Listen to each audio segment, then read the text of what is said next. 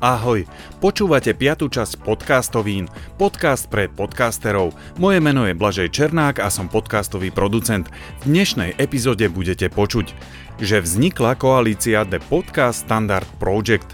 Riverside ponúka už aj transkripciu a editáciu textu. V Prahe sa konala konferencia Radio Days a celá nedela bola venovaná iba podcastom.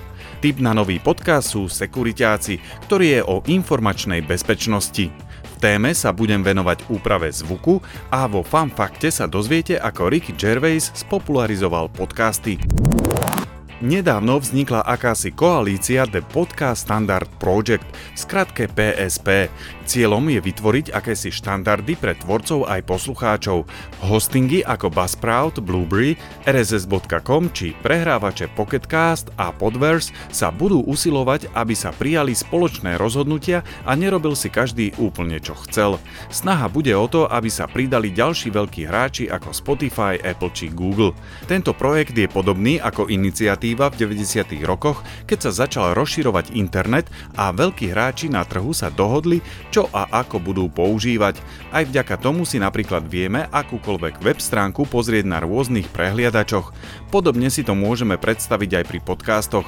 Štandardy sa týkajú distribúcie RSS feedov, komentovania a všetkého, čo súvisí s podcastami. Prvým spoločným štandardom je RSS špecifikácia, určuje ako má vyzerať, čo má alebo nemá obsahovať.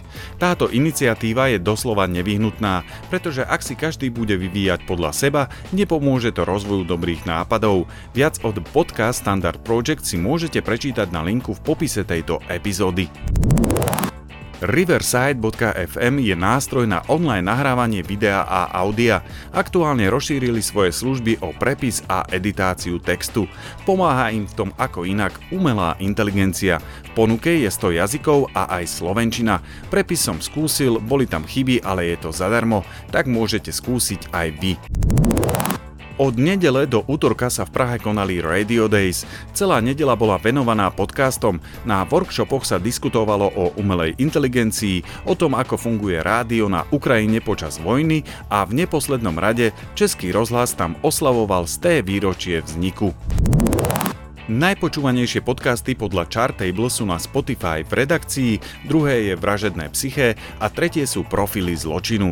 Cez Apple Podcast si najviac vypočulo mozgovú atletiku, na druhé miesto poskočilo na gauči a tretí skončil podcast Nevyhorený, ktorý poskočil o 7 miest. Typom na nový podcast sú Sekuritáci, podcast o informačnej bezpečnosti. Hackerský útok sa vraj deje každých 39 sekúnd a keďže žijeme v dobe digitálnej, je dobre vedieť o informačnej bezpečnosti čo najviac a práve tento podcast vám tieto cenné informácie bude prinášať. Dnešnou témou je postprodukcia podcastu. Vy, ktorí už máte podcast, viete, že nahrať ho je len polovicou úspechu. Potom príde na rad strich a úprava a často býva tým najväčším utrpením. Lebo kým sa to naučíte, nejaký čas to potrvá. Pamätám si, že môj prvý podcast som strihal asi 12 hodín, mal 30 minút, ale kým som prišiel na to, čo a ako urobiť, aby to znelo dobre, tak mi z toho vypadali aj posledné vlasy. A podcast neznel aj tak ideálne.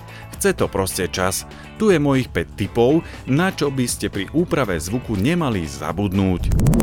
Ako prvé, odstránte výrazné ruchy ako buchnutia do mikrofónu, zakašľania a podobne. Sú viditeľné hneď na prvý pohľad na vlnovom diagrame.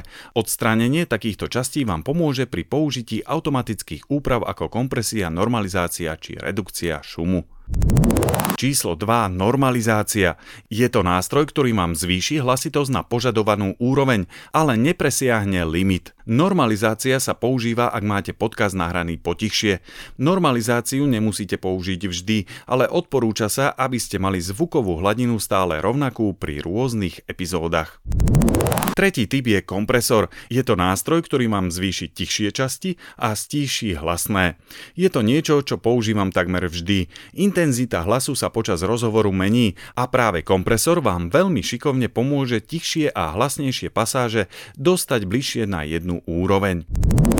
Štvrtý typ je redukcia šumu alebo noise cancelling.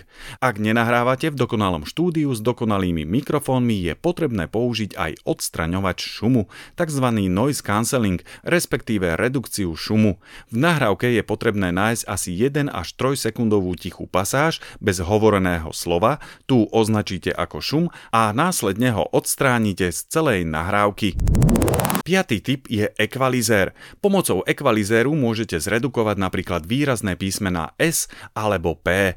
Sú rôzne pluginy, napríklad DSR alebo prednastavené hodnoty, ktoré vám pomôžu pri odstraňovaní takýchto rušivo znejúcich písmenách. Pri nahrávkach online, teda rôznych typoch mikrofónu, je možné použiť ekvalizér na vyrovnanie basov, stredov či výšok.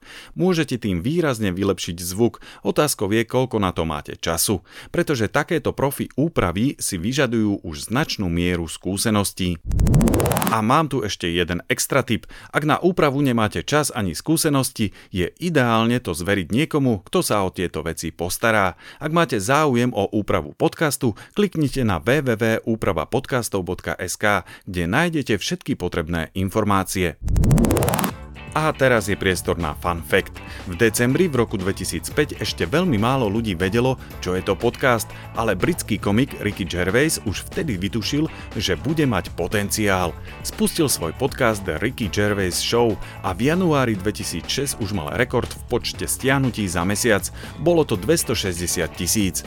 Dostal sa do Guinnessovej knihy za rok 2007 ako autor najsťahovanejšieho podcastu.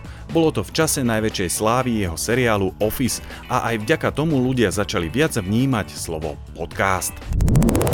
To bolo z 5. časti podcastovín všetko. Budem rád za vašu reakciu, nápady či tipy na nové podcasty. Ďakujem, že počúvate. Prajem pekný deň.